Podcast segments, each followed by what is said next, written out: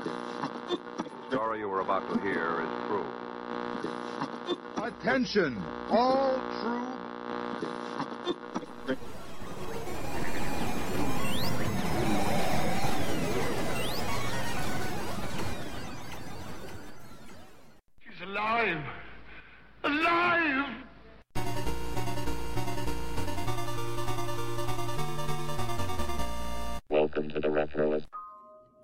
Most people, I developed my relationship with Leave It to Beaver when I would stay home from school sick. It was comfort when I was feeling bad, and it would recur later on in my life as comfort when I needed it really badly. My first year of college, I would like to say that I was a shining star, but I was not. I was a poor student, and the freedom of college and all this new activity and all this new exposure really didn't inspire a great level of achievement. So, at the end of the first semester of school, I was doing poorly enough that I was going to be going on what they called academic probation. So I knew I was doing poorly and I had this information and didn't know what to do with it. I didn't want to share it with anybody. So I bottled it up and was just miserable. I was having a hard time sleeping at night, all this stuff. And I was flipping through the channels on the TV and Leave It to Beaver came on. And I was about to turn it off. But then I stopped and everything on the screen sort of rolled over me like a warm blanket. For the two hours that they were showing Leave It to Beaver, I wasn't failing out of school. I wasn't going to have to break the news to anyone. I was eight years old again, sitting on a couch, blanket over me, ready to eat some chicken soup and drink some 7 Up. It made me feel better. I realized I had a semester to turn things around, and that's exactly what I did. Would I have come to that conclusion without Leave It to Beaver? Probably. I would hope so. But I'm not sure when it would have happened. And I'm glad that the show was there because there is a lot of shows like Leave It to Beaver, perfect for their time, fairly well written, that are often just forgotten. But to some of us, they're comfort. They are things you could get lost in. And in my case, they helped me to clear my mind for a moment and to see a bigger picture. So I appreciate Leave It to Beaver for that and for every other thing it's given me over the years. So, on today's show, I'm going to talk about Leave It to Beaver. We'll talk about the show's production. We'll talk about the cast, what happened to the show after its initial run, and we'll throw in a few surprises here and there. We have an info packed episode ahead of us, so without further ado, let's start the show.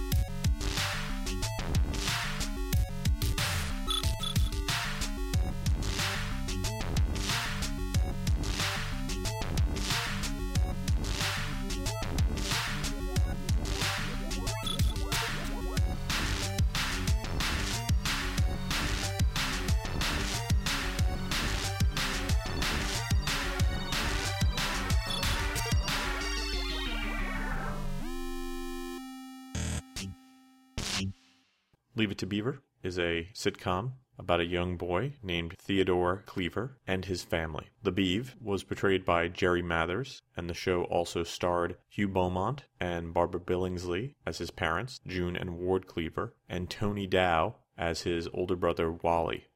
The show originally ran on CBS from 1957 to 1958 and then moved to ABC from 1958 to 1963. The 50s were an important time for youth culture in America, and Leave It to Beaver came along at a perfect time and was the first primetime sitcom to be written from a child's point of view. The show was created by Bob Mosher and Joe Connolly, who had worked on other early television shows and radio. They pulled inspiration for the show from experiences with their own children and what was happening currently in the 50s and 60s in America. Because of the contemporary nature of the show, there's a playful use of slang in the show, which seems really dated now. But if you were watching it at the time, it was words that kids were using. And if you check out the show, you'll see that they say things like crummy or gee whiz or I have a beef with this guy. This was all language that you would find in your neighborhood at the time. And if it wasn't in your neighborhood, you could count on it becoming a part of your neighborhood after your kids started watching Leave It to Beaver. There were other sitcoms that were similar to Leave It to Beaver, Father Knows Best, Ozzie and Harriet, shows like that.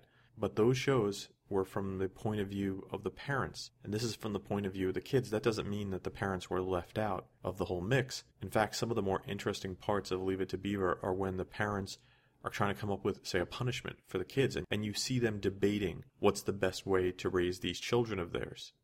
So, in one way, it portrays an idyllic suburban America, one that very few people actually had, but at the same time was showing that there was some amount of work required for that idyllic suburban America. I'm sure if they were to do the show now, there would be a much darker tinge to how that idyllic world would be maintained. The show aired in 1957 as part of an anthology series by Heinz Studio 57, and it was called It's a Small World. That was one of the working titles for the show, along with Wally and the Beaver. The pilot looked good, people liked it, so the people who were originally cast in some of the roles, namely Paul Sullivan and Casey Adams, who were cast as Ward and Wally, were replaced, and six months after it debuted on October 4th, 1957, as Leave It to Beaver. The first episode, which was actually the third episode in the production order, was called Beaver Gets Spelled. Now, the funny thing is that the original episode was supposed to be called Captain Jack, and that show would eventually get shown, but it was delayed because the censors didn't want a toilet tank that was in the episode to be seen. Because at the time, you couldn't show a toilet tank, it was considered vulgar. When it would premiere, it would be the first TV episode in American TV history to display a toilet tank, breaking barriers right out of the gate. Today's show is brought to you by local candy store. Parents getting on your back for not cleaning your room? Older brother stole your catcher's mitt? Head to the candy store and eat your cares away.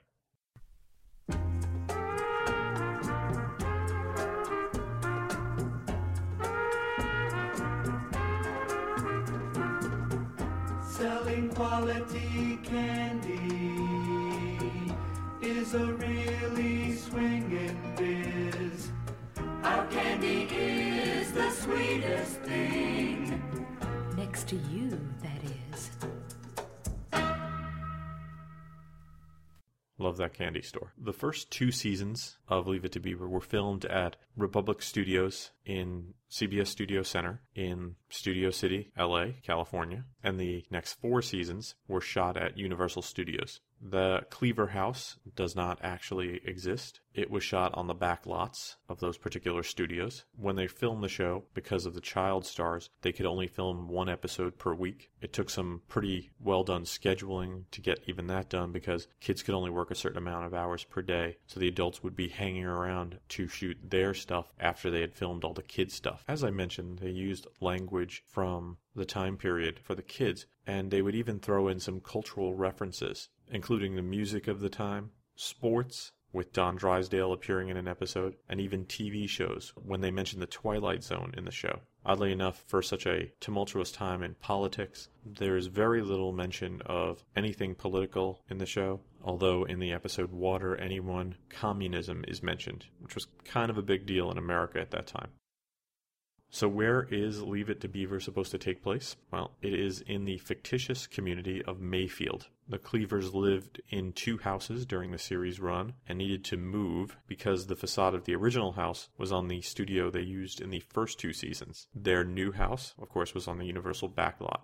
Their first house was located at 485 Mapleton Drive, sometimes called Maple Drive, and their second home was at 211 Pine Street, this might not have been their very first house because in episodes of Leave It to Beaver, Beaver refers to having lived in another house before the Mapleton Drive house. So the Pine Street house might have been their third house. It would have been cool if they actually showed the move on the show, but that never happened. In the second season ending, Ward tells the kids that the house has been sold, and then in the season 3 opener, they're already in their new house. I think there could have been some comic gold, probably some really great nostalgia if they had showed the move because it was on the Universal backlot, the Pine Street facade and the neighborhood around it was used in the 1955 Humphrey Bogart film The Desperate Hours. In the late 60s, it was reused for the television show Marcus Welby, MD. In 1988, it was used for the movie The Burbs, a great movie. It was then pulled out again for the 1996 Leave It to Beaver movie, which we'll talk about later.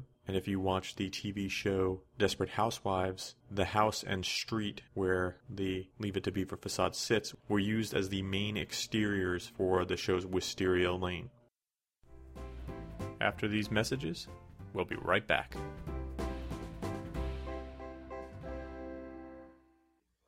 Hey, where are you going? Over to see my teacher, Miss Landers. Going to school on Saturday? Boy, what did you goof up now? Nothing. She's going to a wedding and she's giving me a job as her dog sitter. Gee, Miss Landers, I never met a dog named Robespierre before. That's a French name, Beaver. Uh-huh. He sure barks an American. He's hungry. I'd better fix him something. But you'll get your wedding suit all dirty. Not with this. Boy, that's Purina dog chow. But you eat a dog food. It makes meat eaters, too. None of the mess you get by mixing up canned food or scraps. Can I give it to him? I want to be his favorite dog sitter. Of course.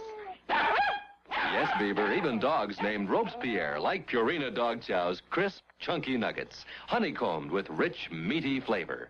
Make your dog an eager eater with Purina Dog Chow. And how? And now, back to the show. During this golden age of television, sponsors played a big role. The show would go on to be sponsored by Ralston Purina, General Electric, and Chrysler. Remington Rand was a potential sponsor of the show, but a humorous thing is that they balked at the title of Wally and the Beaver, which is probably good because they thought people would get confused into thinking it was a nature show. It was a very expensive show to make. Each episode was budgeted between thirty and forty thousand dollars, and at least one episode cost fifty thousand dollars. And this was mainly due to the building of the sets and often filming outdoors.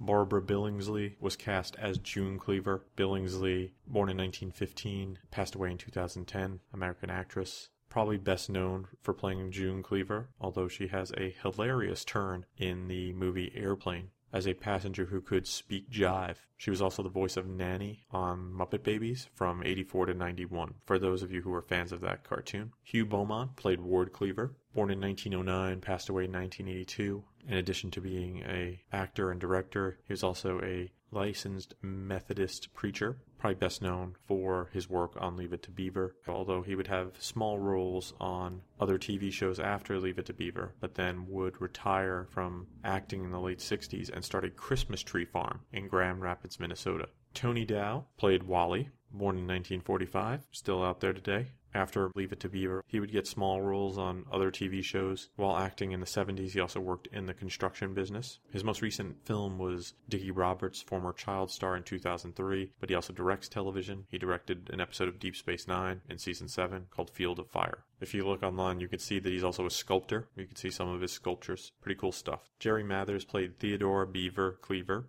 It was hard for them to find the Beeve when they were casting. They cast hundreds of kids, but they kept bringing back Jerry Mathers time and again, and he would eventually get the role. He's definitely best known for his work on Leave It to Beaver. I'm not sure who his manager was, but they were really bright because he was one of the first child actors to get a deal which gave him a percentage of merchandising revenue on the show. And he still gets money from that 50 years later, so good on him. Jerry Mathers was a bit of a singer, and toward the end of Leave It to Beaver and afterwards, he played in bands and recorded some music. His band, Beaver and the Trappers, recorded for about four years, and they would play together in clubs in Southern California at the time.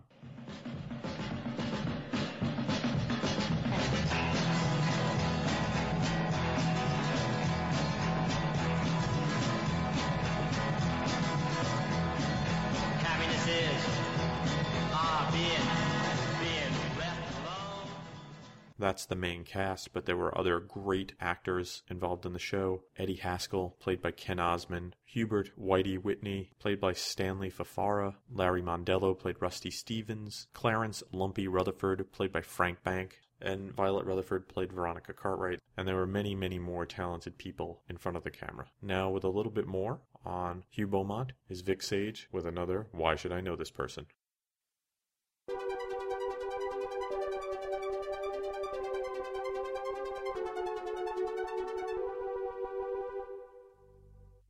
Hi, friends. Vic Sage here with Why Should I Know This Person? and this time we are taking a look at legendary TV actor Hugh Beaumont. Eugene Hugh Beaumont was born in Lawrence, Kansas on February 16, 1909. Upon graduating from Baylor School in Chattanooga, Tennessee, he attended the University of Chattanooga where he played football. He left, however, when his position on the football team was changed. During this time, Beaumont was already performing in nightclubs, theater, and on radio. Hugh would later attend the University of Southern California, graduating with a Master of Theology degree in 1946. By this point, he had already appeared in 55 films, which were mostly B pictures. In 1946, he starred alongside Alan Ladd and Veronica Lake in the Raymond Chandler penned film noir feature, The Blue Dahlia. Hugh stayed busy with numerous roles, playing small parts in films until the early 50s, where he started taking on more TV roles, appearing in the likes of Hopalong Cassidy, The Lone Ranger, Adventures of Superman, and The Public Defender. Before accepting what would be a 234 episode run on Leave It to Beaver, Beaumont appeared in the Universal Pictures release of The Mole People as Dr. Judd Bellamy and Night Passage, appearing in that film with James Stewart and Audie Murphy. Hugh Beaumont also wrote an episode of Leave It to Beaver entitled A Horse Named Nick and directed 23 episodes starting in 1960 through 1963. In the late 1960s, Hugh retired from show business and began a career as a Christmas tree farmer in Minnesota. In 1972, he had to slow down as he suffered a stroke. After the stroke, he was told by doctors he would never walk or talk again, but he recovered enough to direct and perform in some community theater work. This has been Vic Sage with Why Should I Know This Person? Signing off until next time.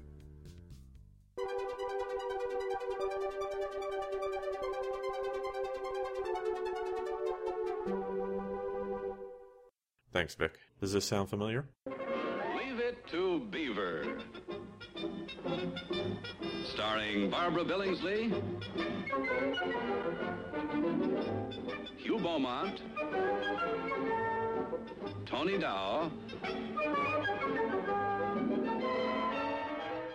That is the theme music for Leave It to Beaver and is a orchestral rendition called The Toy Parade by David Kahn, Melvin Leonard, and Mort Greene. The theme would change a little over time, mostly just the arrangement of it would change in the third season where they would quicken the tempo. And in the final season, they got a little jazzy with it. There's a lot of music in the show, but that music was not made for the show. Instead, it was canned, usually from a library, and you'll hear it in other shows from the same time period. Now, I mentioned David Kahn, Melvin Leonard, and Mort Greene were composers on the show. In later seasons, Pete Rugolo and Paul Smith would also come on as composers and would help to evolve that main theme song. The show did well, but it was moved around a lot. It would air on four different evenings on both CBS and ABC, Wednesday through Saturdays during the series run. CBS started off by having the show air on Fridays, and it was opposite Sabre of London on NBC and The Adventures of Rin Tin Tin on ABC. In March of 58, it was moved to Wednesdays at 8 p.m. and would be opposite Wagon Train on NBC. Kind of a big deal, Wagon Train. When CBS dropped it, ABC picked it up and while at ABC, it would start at Thursdays at 7:30 p.m. and in the summer it would run at 9 p.m. in reruns. And then from October of 1959 to September 1962, the show was broadcast on Saturdays at 8:30 p.m. And during the final season of the show, it would air on Thursdays at 8:30 p.m. So it was all over the place.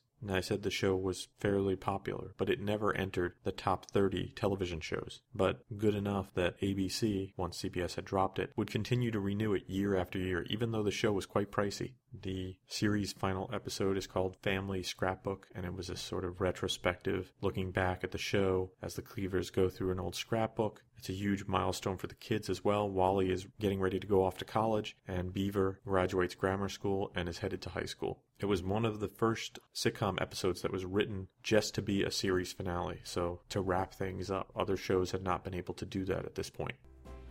After these messages, we'll be right back. If you're pouring Kellogg's Corn Flakes, you've earned a special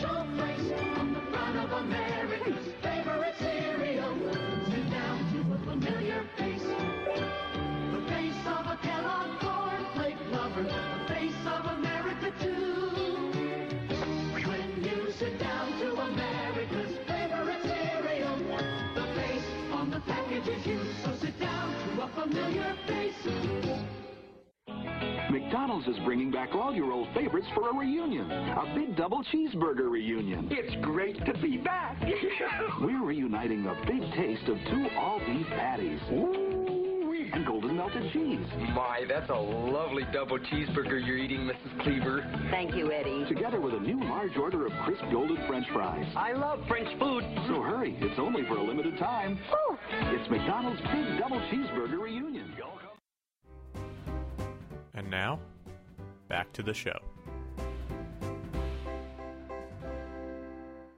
The show would receive two Emmy nominations in 1958. Sadly, it wouldn't win, but later on in the 80s, when nostalgia for these shows started to really kick into high gear, the people involved were given special awards. Mathers got the Young Artist Former Child Star Special Award, and in 87, Osmond and Dow also received the award. During the show's run, merchandise was generated for the kids market. As I said, kid culture was huge, and maybe the people who were managing Mathers realized that at the time. Because merchandise for the show, including books, records, board games, came out later on in the 80s, there would be a resurgence of this sort of material, and Dow and Mathers even appeared together again in the 80s on a box of cornflakes. I don't collect Leave It to Beaver merchandise myself, but it looks like a pretty fun thing you can get in. There's a finite amount of stuff that you can start looking into comic books, little golden books, and three board games for kids that I know of. Now, I'm sure you can find other odds and ends, but it should make for a pretty manageable collection.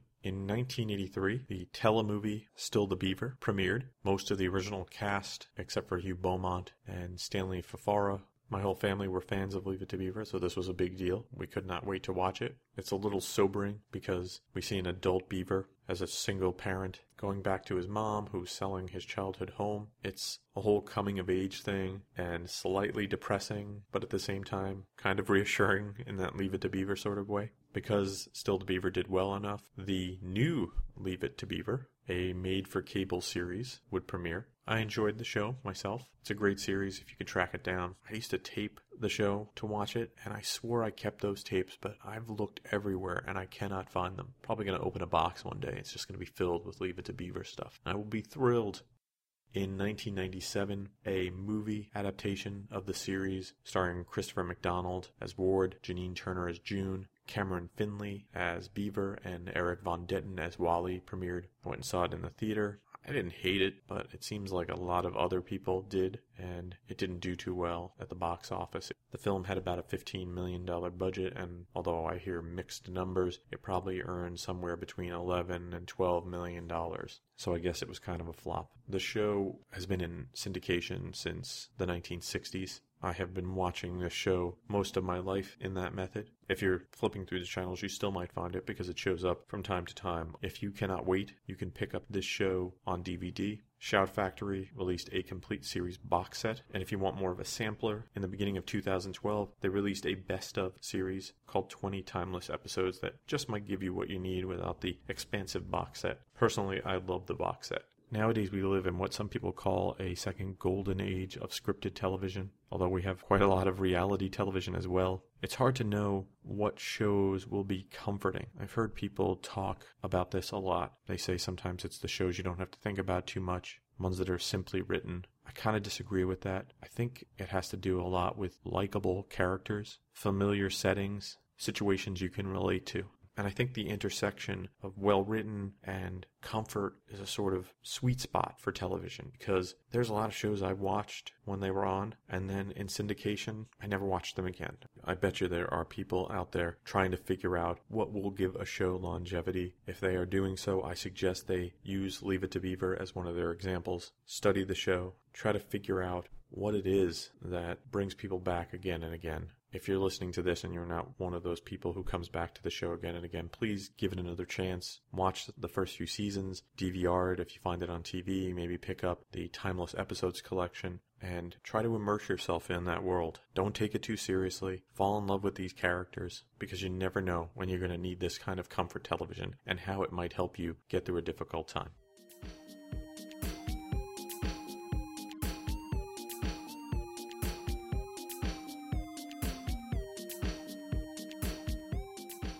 Thanks for listening to the show. For more retro fun, you can drop by the website at www.retroist.com. You can follow me on Facebook and Twitter. I'm at facebook.com slash retroist.com and twitter.com slash retroist. The music you hear on the show is by Peachy. If you have musical needs, you can email Peachy at peachy at retroist.com. Thanks to Vic Sage for another great Why Should I Know This Person? If you have feedback for Vic, you can email him at vicsage at retroist.com. Thanks for listening to the show, and I hope you have a great weekend.